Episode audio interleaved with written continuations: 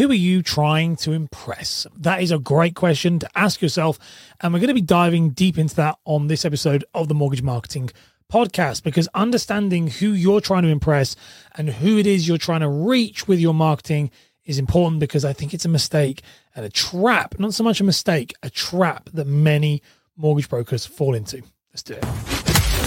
You're listening to the Mortgage Marketing Podcast with Ash Borland, the show that helps mortgage brokers create impact and income by mastering content marketing. Let's dive straight into it. So, when it comes to marketing in general, as a mortgage broker, marketing is very important. You need to, you know, I work with people to make sure that they get good inbound leads, organic inbound leads. So they're not going to be, you know, paying away for, for like, you know, ads and, you know, funnel campaigns and all of that stuff. We don't look at that. And so the, the thing with this, it's very important, is identifying what it is you're trying to do. And I think that's the thing with marketing and mortgage marketing It's very important. I actually put here that you need to understand your marketing goals. Now, you need to decide for your business what it is you are trying to do. That is such a very important like step when it comes to your marketing. Now, the mistake that I do see many people think is that you know that they don't actually understand what it is they're doing. So their goals might be, and, and, and identifying your goal is very important because many people they just see other people they react they're very reactive they think okay i want to be on social media and oftentimes the mistake i get people come to me and they're like i want to be on social media i want to build out my content marketing my, my personal branding you know my social selling kind of influence and I want to generate inbound leads and all of this. I want to generate inbound leads and I want to build my authority, increase my status on a national and local level. That's normally what is the case. The issue, however, comes when people fall down the vanity metrics trap. This is a big mistake because as they start going through it, they start thinking that views, likes, shares, all of these things are important. Now, I'm not saying they're not important. But what I am saying is they're only important if that's what you're trying to achieve. So if you come in and you're like, you know what, for my marketing, I want to have the most likes, the most shares, the most views on the platform, then that's important. But likes don't equate to to sales. That's very that that is important to understand. Likes do not equate to sales. They don't. Now, don't get me wrong. Sometimes they do, Sometimes with likes, they equate to awareness. And likes are not bad. So I'm not going to try and, you know, shit on likes and be like, no, they're rubbish. They're not bad. But they're very important for you to understand why they are important. They're important because it, we get an indication of you're, you're showing more people. That's cool. But I've got clients, I've got clients who had hundreds of thousands of views, millions of views on some of their pieces of content.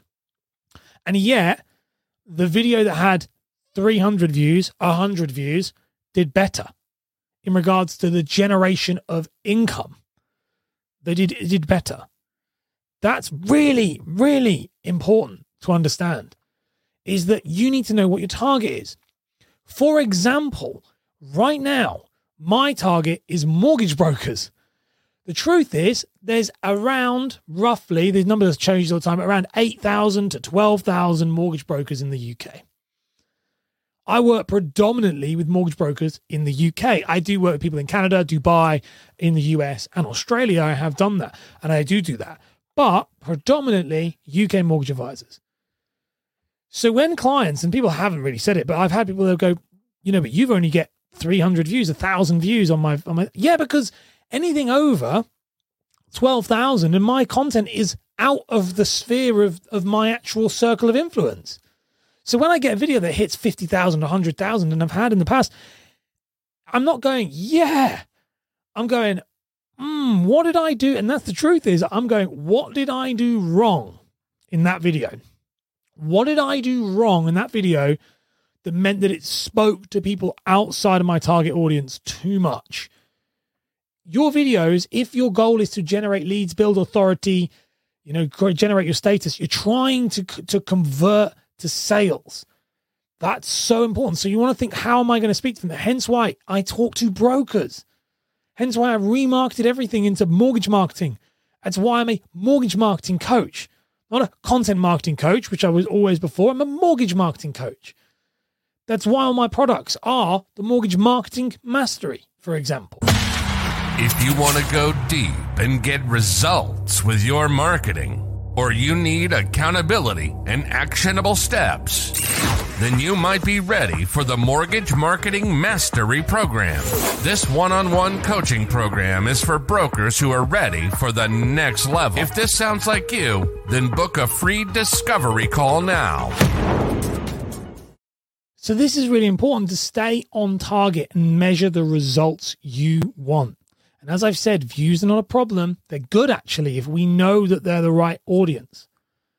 But thinking that your views is everything and your shares and your likes is everything is a bad is is it's not it's just a mistake, it's a trap. Now don't get me wrong, if you watch my content, you'll see that I will market and I will talk about views. And I will share clients, content, clients wins. Clients have got views, clients are doing well. The ones I'm really interested in is the clients are getting leads. The ones when clients send me messages and they're like, I've just generated lead. I'm really cool. I love those. The views, and this is where you should be thinking about with your ideal clients, is the views you should be looking at going, okay, what is it that my clients think they want? So I know my clients think they want views. So I share them views. And then I bring them in and go, okay, you know what you really need? You don't need that. You need this thing. This thing will bring you views, but it will actually bring you money. And that is really important. So, my takeaway for this episode for you, for listening to this show, is think about firstly, are you in control of your goal? Do you know what it is you're actually trying to do with your marketing? Because if you don't, and you're just going after looking at someone else who you go, wow, they've got a million views, could be a really bad thing. I know many people who are influencers in the mortgage industry, and a lot of them who are doing got big, big videos and don't do very well. I also know people who are quiet that people don't really know about who absolutely crush because they stay on target and focus. So think about that yourself. Think about what goal you have. And then the second thing to think about that is think about your audience. So you're thinking about like what I just a little t- caveat. I've said to you like I'm in a little extra bit. I said I focus on views because I know it's what drive what most people are driving. So what in your in your line of work are your are your clients think they want that you know you can hook them in and go, yeah, I know you I can deliver you what you want, but actually what you need is this thing. I can deliver you the house you want, but what I can actually do is help you get a mortgage that's really useful for your situation. So think about that a little bit more depth. If you enjoyed this episode, be sure to subscribe, guys, and I will see you in the next one. Bye. You've been listening to the Mortgage Marketing Podcast with Ash Borland. If you've enjoyed the show, then be sure to leave a review and share it with a friend right now.